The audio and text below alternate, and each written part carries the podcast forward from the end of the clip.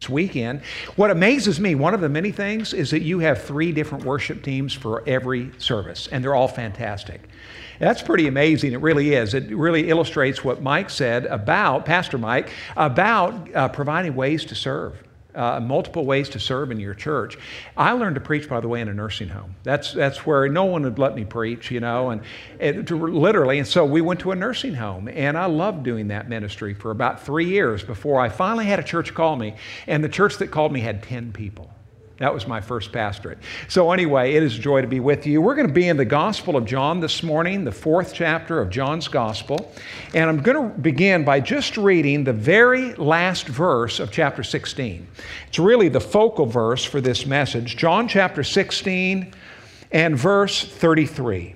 Jesus is speaking, and he says, I have said these things to you that in me you may have peace. In the world, you will have tribulation. But take heart, I have overcome the world. You may be seated. Before I launch into the meaning of that verse and expound on that, let me just tell you a little bit about the Northwest Baptist Convention, of which you are part.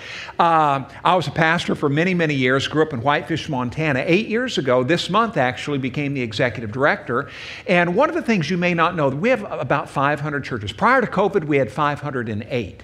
So we'll see where we are now. It'll be close to 500. It's been a hard year, but you know, when churches survive a year like COVID, that's pretty amazing. And you have done more than survive. In fact, our churches in general have. It's been quite remarkable. One of the things we've learned about you, by the way, is that you. Uh, you are a biblical steward. You love the Lord and you continue to support your church even when your church couldn't do everything you used to do. And you're not just a religious consumer, in other words. And so you have sustained the missionary efforts of the Northwest and you've sustained the ministry of your church. So I just want to thank you for that. It's been quite remarkable. But one of the things, we, we, so we have about 500 churches in Oregon, Washington, and North Idaho. Something you may not know our churches are very linguistically diverse. Uh, English is the primary language, but about a third of our churches worship in a language other than English. Does anyone want to guess what is the second most common language among our churches? Spanish is a great guess. It's not right, but it's close. it's very, very close. You'd probably be right in about two or three years. Uh, actually, the second most common currently is Korean. We have 41 Korean language churches. It's amazing. Not in Longview, but a bunch in Tacoma, Seattle area, and that, and, and, and uh, Spokane and uh, Portland area. We have Korean, a lot of Korean. And then third is, is, is uh, Spanish, about 30 Spanish languages. We had three Spanish churches start on Easter Sunday with one pastor, by the way. He's preaching in Pasco, and then he goes to uh, Pullman, uh, Washington, and then he goes to Yakima. He does three services in one day, and he's doing a fa- he's just a fantastic person. So, and then after Spanish, it's Russian. 19 Russian language churches, and uh, the Russian people, uh, actually, it's a former Soviet Union. Okay, so it's Ukrainians, Russians, people from uh, Kazakhstan, Kyrgyzstan, all of those places that were the Soviet Union, but they can all speak Russian pretty much. And so they worship together. They're very durable. We were in a, I've been in two Russian churches just in the last two or three months. And the last one was in Tacoma in March. And I asked the pastor, I said, How many of your people came to the United States for religious freedom? He said, 90%. 90%. That's why they're here. They are a faithful, hardworking people and grateful to have them as part of our work. The next after Russian is, is Vietnamese. We have about a dozen Vietnamese churches. And we have Japanese, and we have a, one Mongolian church now, and Mandarin Chinese, Cantonese, Burmese, three different Burmese languages, lots of different uh, backgrounds. By the way, the way we can do that is because of you. See, partnering together, you have missionary boots on the ground. Your former pastor, Lance Cadell, is one of those. And these guys help get churches started in all these different language groups. One of our staff, by the way, he speaks four languages. He's an Anglo guy like me, but he was a missionary in North Africa. He speaks Arabic fluently, he speaks French, Spanish, and English. Okay, that's the kind of capability that we have that enables us to start churches among all these different groups. So, anyway, I just want to thank you for that.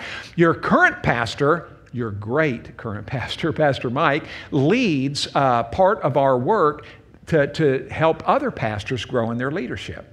So Mike leads one of those pastor clusters. So there's a lot of different things we do together, and your church is a big part of that. By the way, East Asia. Some in your church have been to East Asia on our East. I saw Vinny up here playing the drums. Vinny's one of those, and uh, been to East Asia. We have a lot of missionaries, hundreds in East Asia, and we have had huge retreats for them overseas. A lot of our churches have been there. Your church is one of those who's been there. So we still have the East Asia partnership going on. Pray for those people. However, the big country in East Asia Used to be our biggest nation in the world in terms of number of missionaries. We now have zero. The persecution has been so great, they have essentially no one can serve there. They won't let an American serve there who's like us. So, anyway, pray for them. But those missionaries, by the way, those people are all over the world, those East Asian people. And so we have missionaries in Europe and South America, actually, one couple in, in Seattle right now, Africa, who speak Chinese. And so those missionaries are now reaching Chinese people all over the world. So a lot going on that you're a part of. And so I want to thank you for that. You know, one of the most encouraging things in Scripture or in the biography of just about anybody God has used is how a person can go through a trouble, a trial, a tribulation, and God can enable them to persevere and push through and actually grow thereby and often do their greatest work for God beyond that trial and that tribulation. My favorite book that I read last year is this book called Not Forgotten. This is a book written by one of our pastors. He's in North Carolina. And uh, his parents were missionaries. His brother was a missionary. His brother leads all of our overseas mission work right now. John Brady is a friend of mine. This is David Brady. If you like to read, if you like missionary biographies, read this book. It's 18 mini biographies of the missionaries that we support or have supported in times past. And they're very in- inspiring. One of the couples mentioned in this book is uh, George and Minnie Lacey. George and Minnie were missionaries in southern Mexico. They arrived there in 1903. They began with a bang. I mean, a tremendous ministry. They were there 18 months. After 18 months on Christmas Day, they baptized eight people. And everything was going wonderfully well. And then three days after Christmas, their little girl, Octavia, she was 14 months of age, got terribly ill. And she died within a few days. They had five children. Their only boy, Watson, got sick. He was, he was three years of age, he got sick with the same symptoms, and he too died. So George put Minnie, his wife, and their three surviving children on a train back to the United States. And then he followed them a few days later. By the time he met up with his wife, all three remaining children were dead.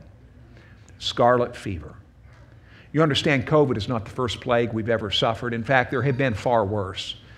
And scarlet fever was a double plague because it killed those just at the beginning of life. They called it a double death.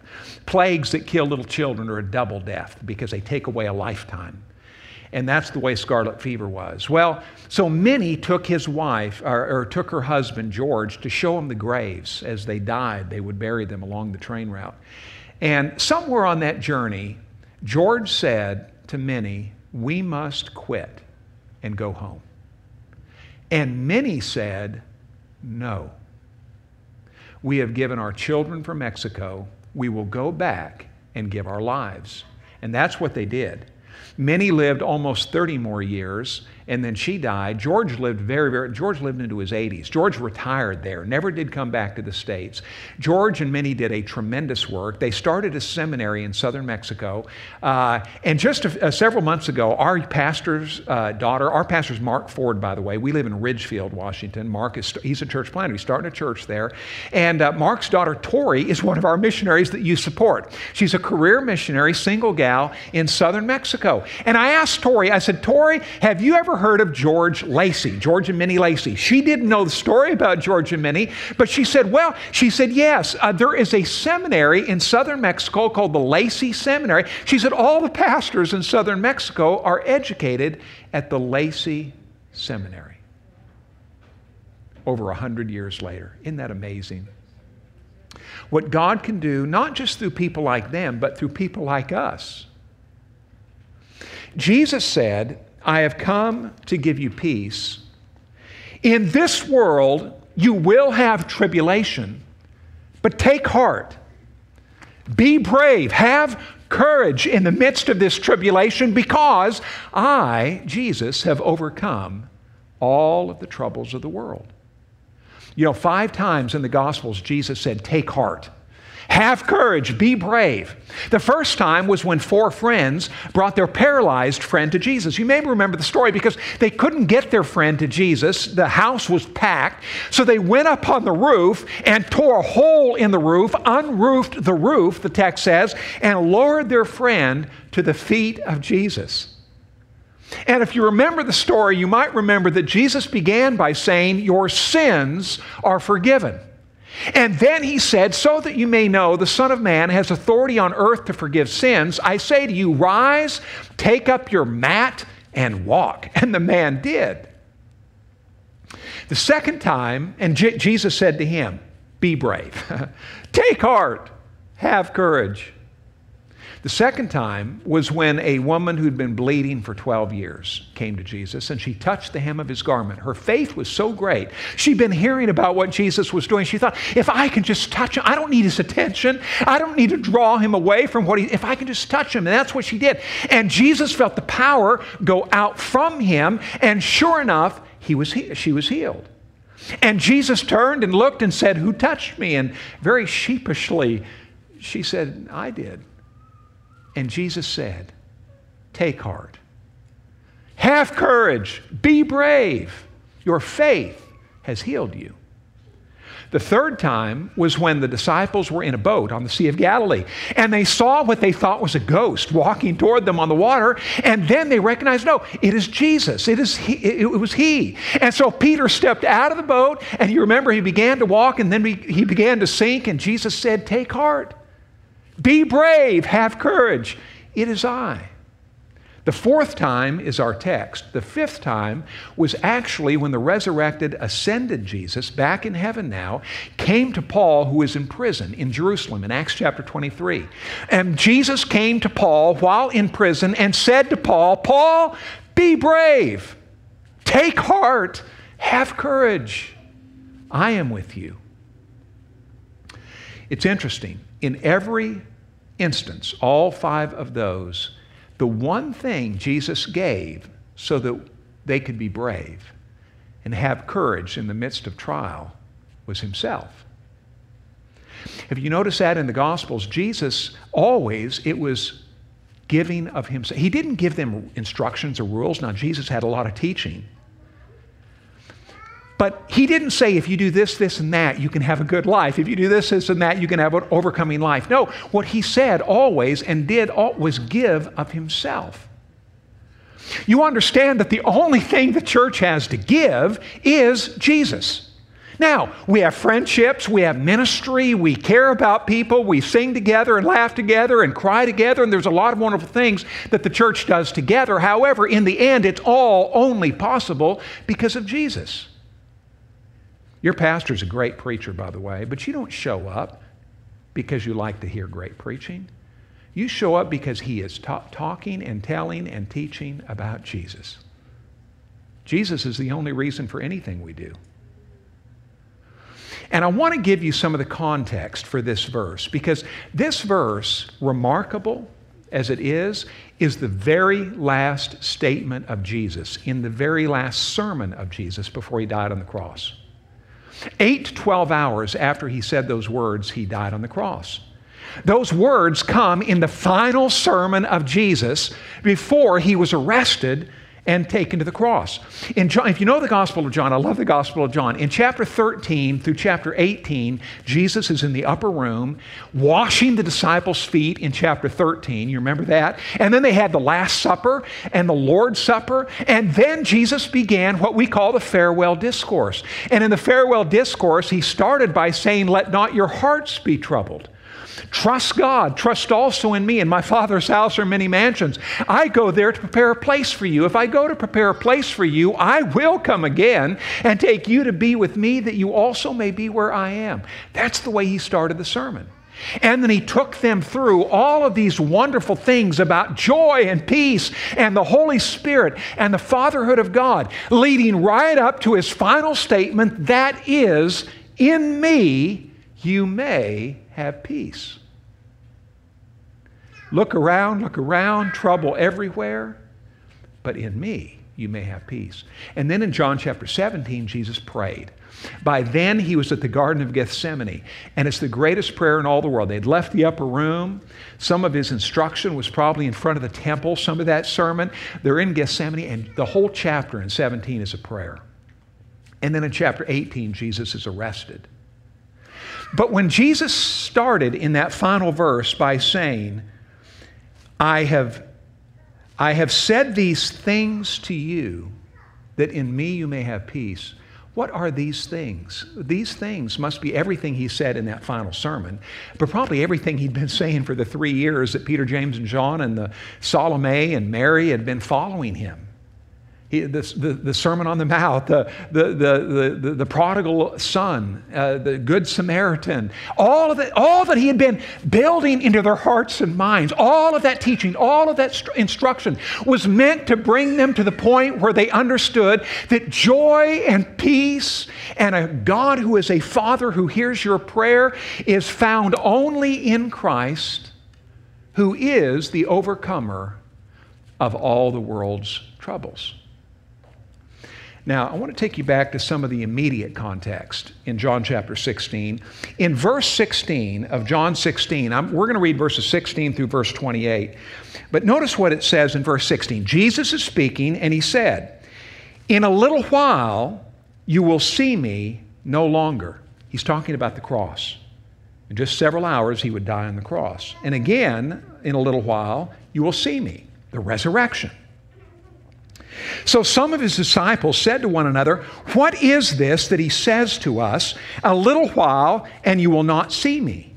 And again, a little while, and you will see me. And because I am going to the Father. So they were saying, What does he mean by a little while? We do not know what he is talking about.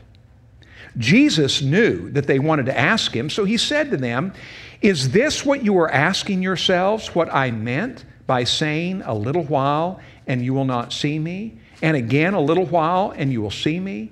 Truly, truly, I say to you, you will weep and lament, but the world will rejoice.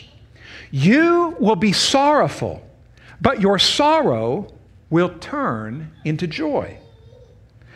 When a woman is giving birth, she has sorrow because her hour has come. But when she has delivered the baby, she no longer remembers the anguish for joy that a human being has been born into the world. So also you have sorrow now, but I will see you again, and your hearts will rejoice, and no one will take your joy from you. In that day you will ask nothing of me. Truly I truly I say to you, whatever you ask of the Father in my name, he will give it to you. Until now you have asked nothing in my name. Ask and you will receive, that your joy may be full. I have said these things to you in figures of speech. The hour is coming when I will no longer speak to you in figures of speech, but will tell you plainly about the Father. In that day, you will ask in my name. I do not say to you that I will ask the Father on your behalf, for the Father himself loves you, because you have loved me and have believed that I came from God. And listen to this final sentence. It's an amazing statement. Jesus says, I came from the Father and have come into the world. And now I am leaving the world and going to the Father. You understand that only Jesus could say that? Only Jesus could say, I came from the Father. You and I can't say it because you and I had a beginning. We were created at conception and then birthed. We had a beginning. We were created. Jesus was not created. Jesus is God. God the Father, God the Son, and God the Holy Spirit. Jesus was with the Father at the creation of the world. Jesus is eternal as the Father is eternal. And so only Jesus could say, I came from the Father. The Bible does not teach in, that we had a pre existent life, like our Buddhist and Hindu friends believe. You might know our Buddhist and Hindu friends believe that we, we were Cleopatra or Napoleon or somebody, you know, in a previous life. And then we were reincarnated into this life. And what they say is, is that this life is what you deserve based on your past life. Are you familiar with the term karma? Don't use the word karma. I mean, a lot of people use it, they don't know what it means. But what it means is not that you uh, will reap the consequence for your sin in this life or the consequence of your good deeds. Karma means you get what you deserve based on your past life. And so, what karma teaches is you were born in the United States or you now live in the United States because you must have been a good person and you didn't have to live in Afghanistan. karma means if you, if you, if, if you die at age 14 like my brother did, you must have been a horrible person in a past life. And that's why your life on this earth, in this life, was short.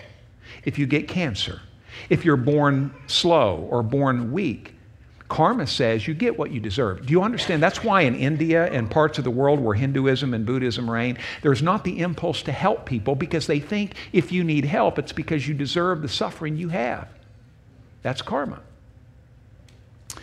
Jesus alone came from the Father, was birthed through the Virgin, conceived and birthed, and lived on this earth as a man completely sinless, completely perfect and righteous and in relationship with his Father. And then Jesus said, I will shortly go back to my Father. Now ima- uh, imagine that. Jesus, as a man walking on this earth, says, I will soon leave this earth and go back into the presence of my Father. By implication, because I am as righteous as my Father. My holiness, holiness, holiness, holy, holy, holy, we sang, is as perfect and identical as my Father's holiness and righteousness are. And therefore, I can leave here and go back there, right into the throne room of my Father, and no door can keep me from my Father's presence. No angel can bar my entrance. No devil can stand in my way. I will leave here and I will go there because my righteousness is equal to that of my Father. Now, do you see in that a new definition of righteousness?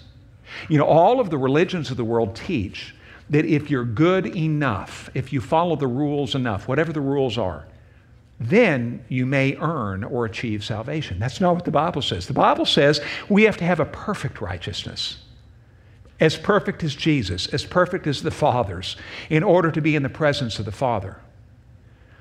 And we know, I hope, and you know, that you don't have that kind of righteousness. And Billy Graham didn't, and Mother Teresa didn't, and nobody does, but Jesus alone.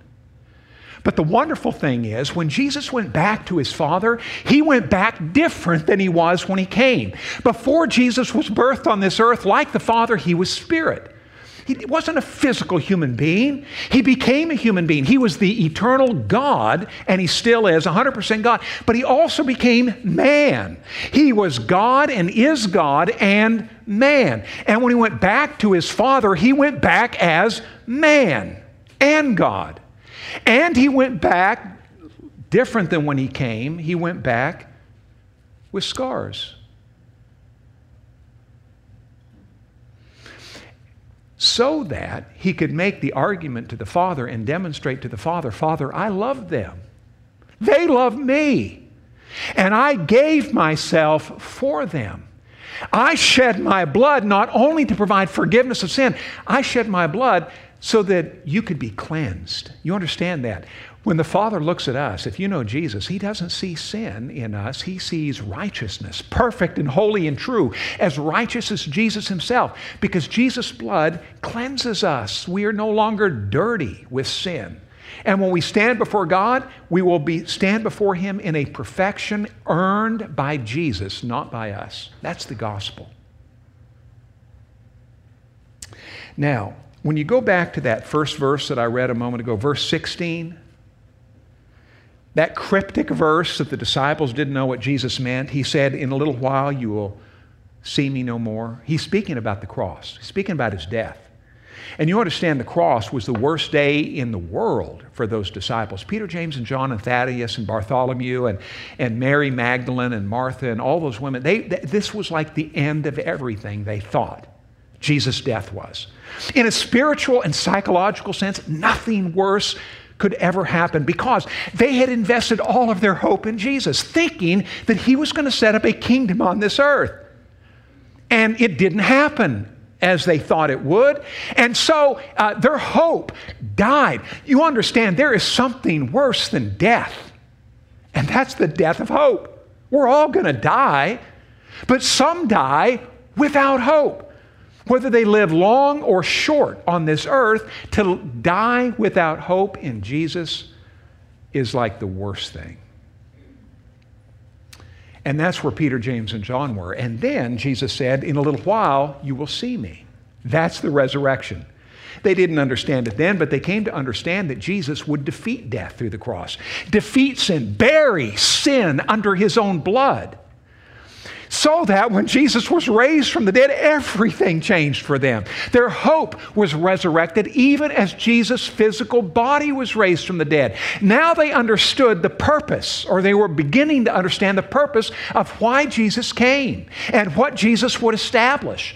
And then, when 40 days later the Holy Spirit came and filled Peter, and Peter stood before all of the men of Israel and said, This Jesus whom you crucified is both Lord and Christ. You nailed him to the cross, but God, by his power, God raised him from the dead. His body would not see decay. Now, that was the same Peter who denied knowing Jesus three times before the cross. It was the same Peter who was a defeated Peter. And then the resurrection of Christ, and then the infilling of the Holy Spirit, and then the founding of the church for 2,000 years now. It's remarkable. And Jesus said, When you see me, your lament, your sorrow will turn to joy. You are mourning while the world is rejoicing, but the day will soon come when your lament will become joy. It's interesting because he didn't say your sorrow will be replaced by joy. He said your sorrow will turn to joy. Literally, you're, the very thing that produced sorrow is the very thing that will produce joy. It's a morphine, it's a transformation of this experience of the cross, which you thought was the end, but really it was the beginning of life for you and anyone who trusts me. And so your sorrow will turn to joy. And then he illustrates it in the perfect way, especially for you mothers. He said it's like a mom giving birth. When you're giving birth to a child, there's anguish, there's pain, there is lamenting. And then the child is born into the world, and the very thing that brought pain is the very thing that brings joy because you have birthed a child into the world. And that's what the cross did. The cross took pain and sadness and made of it joy. And he said, No one will take away your joy. Joy is different than happiness. Happiness is a good thing. We want to be happy. The pursuit of happiness, it's a right for Americans, right? To pursue it, not to have it necessarily, but to pursue it. The problem with happiness is it's tied to circumstances.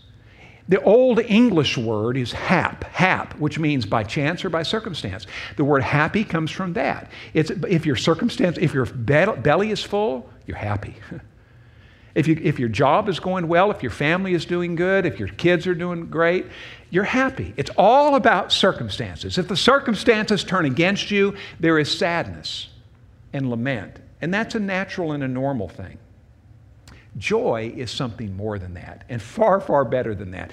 Joy is this settled knowledge and, and feeling in your mind and your heart that it's all all right because of Christ. No matter what's going on around, no matter what my eyes see, in the end it's all right because God is in control.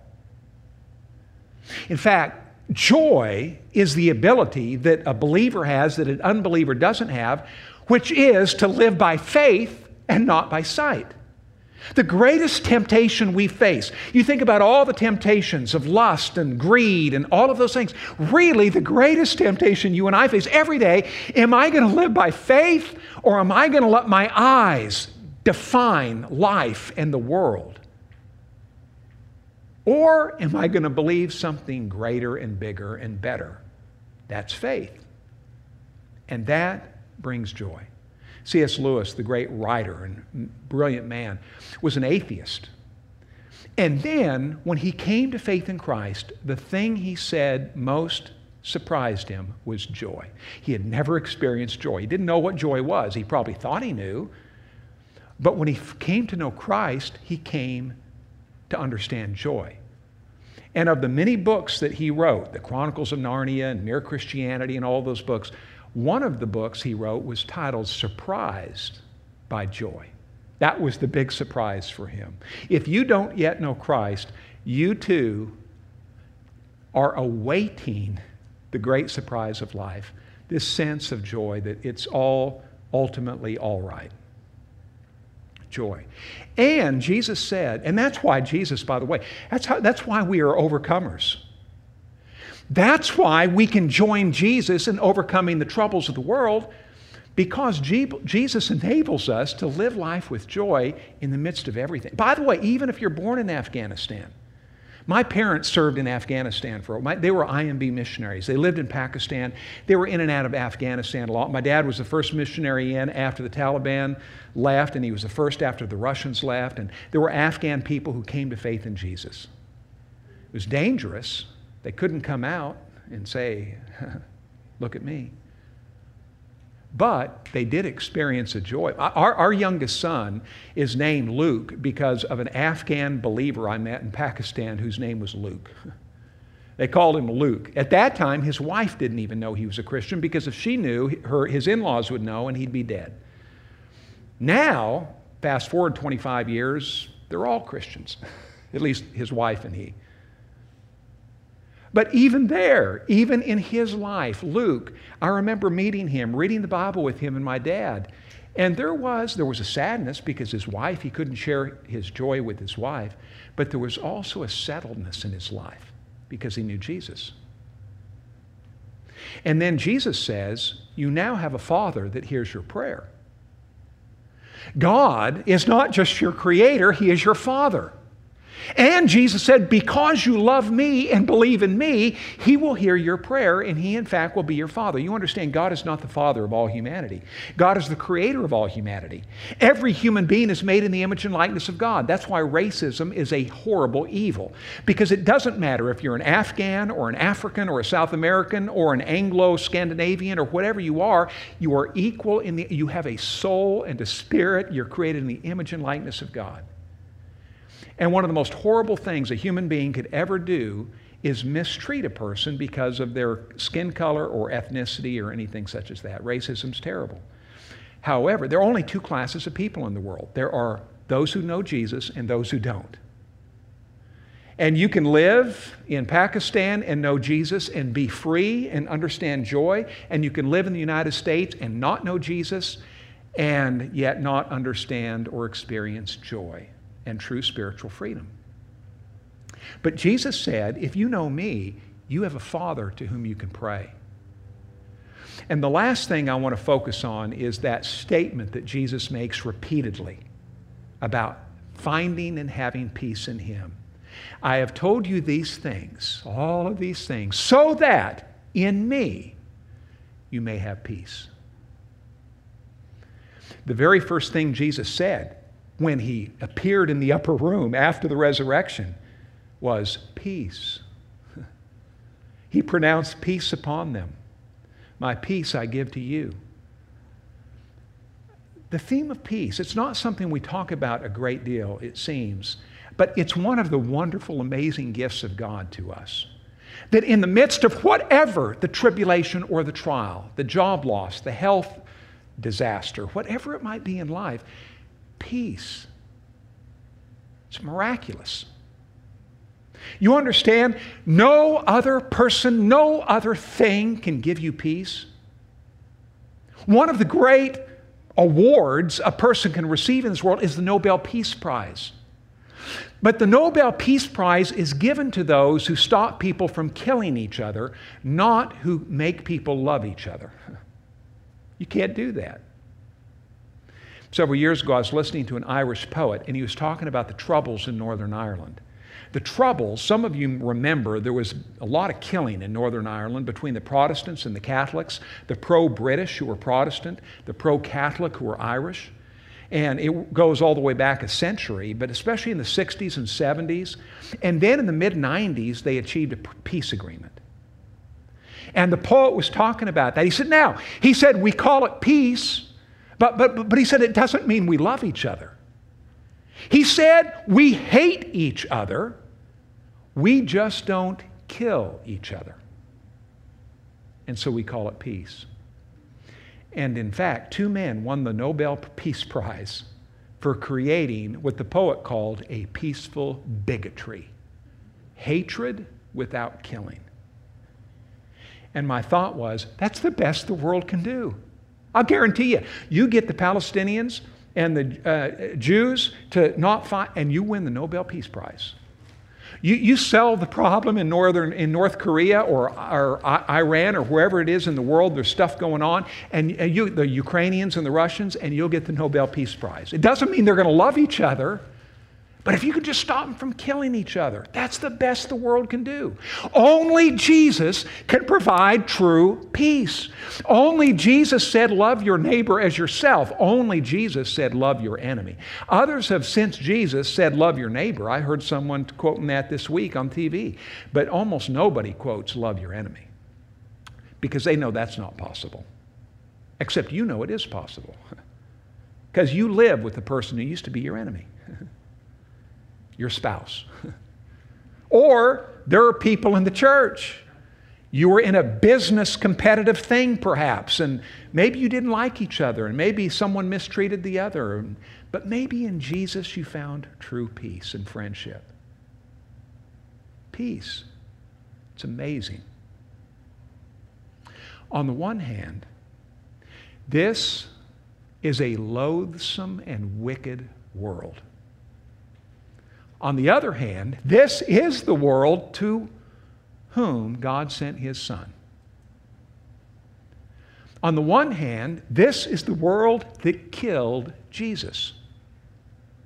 On the other hand, Jesus gave his life to pay the price for the sin of the world. On the one hand, this is a world that persecutes followers of Jesus to this very day, all over the world, tremendous persecution. Even here in our own country. Not like in China or other places, but persecution. Some of it's in families. Persecuting a family member because they came to faith and you didn't, and you don't like the fact they did, and it's changed your family and you don't like it, and it's created all kinds of problems. This is the world that persecutes followers of Jesus. And yet Jesus said they persecuted me. Why should you expect different? On the one hand, this is a world that spells trouble. On the other hand, Jesus overcame the troubles of the world. If you don't yet know Jesus, you need to know Jesus so that you too can experience the surprise of joy, so that you too can experience peace and actually live by faith and not by sight. When my brother died at age 14, he was a, uh, he was a great athlete, uh, the best in his age group in actually a several year span. He, he had played a baseball game. I was telling Mike earlier in the earlier service that that weekend, just right before he died, he had a batting average of something like 850 in this state tournament. He was a fantastic football. They had already chosen him to be the quarterback of the football team, best basketball player, best of everything. We were running, getting in shape for football when he dropped over dead. Don't know why. He was strong kid. His heart stopped. That happens. And I remember thinking at some point, if you don't know Jesus, man, this world is a very uncertain place and life ends poorly for those who don't know Jesus. Even if you live to 100, To die and say goodbye to ever to those you love, that's a pretty poor way to die.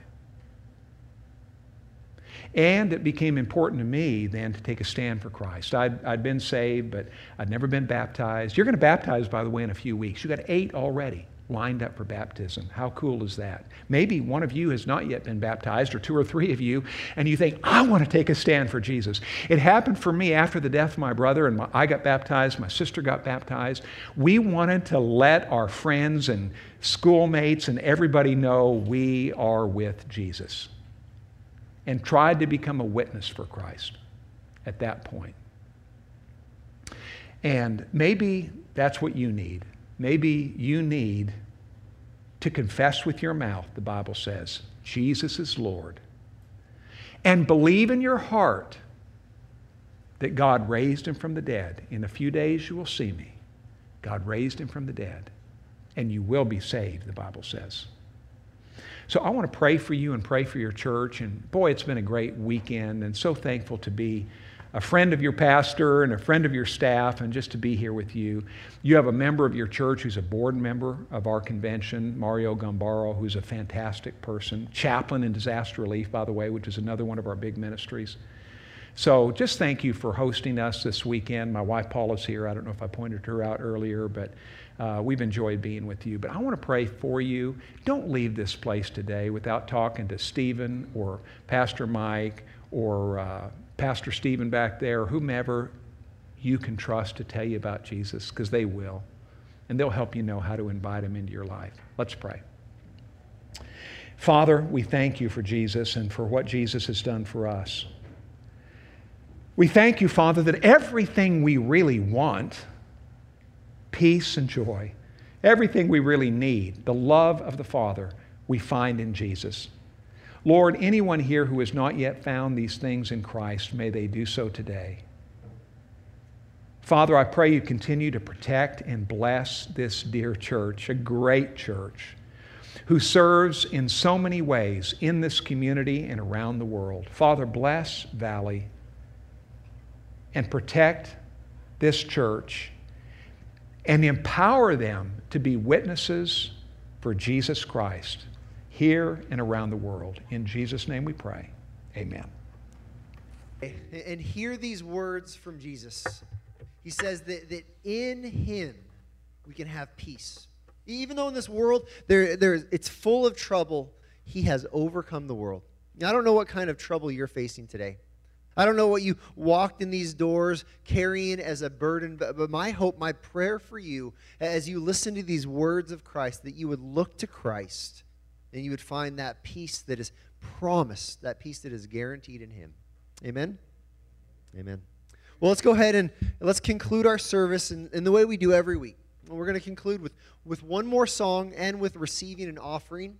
And the way we do that, most of you are giving online. Thank you for that. If you would like to give in person, or if you want to turn in one of those connection cards, the easiest way to do that is just up in the front. We have a few buckets. You can bring that up during the last song or after service. You can turn in any card or any offering you have. And thank you for your faithfulness and your generosity, just continuing to support the ministry and the mission of Valley. And hopefully, you saw how that actually supports even beyond Valley as we partner with the Northwest Baptist Convention in, in lots of different ways. But let's go ahead and pray one more time. Father, we, we just praise you for your faithfulness we thank you for the hope that we have in Christ. And, and even though there is, there is real trouble in this world, even though there are real difficulties and real pain, for those in Christ, for those who have trusted in his death and resurrection, every one of us know that, that we have a hope and a peace even bigger than any difficulty. God, I pray you would encourage our hearts this morning. Father, I pray that you would embolden us so that we would do just exactly what Jesus has said in these words. We would be full of courage, we would be brave, and we would walk in that. And we pray that as we do this, that you are pleased and that you are honored and that you are glorified. And we pray in Jesus' name, amen.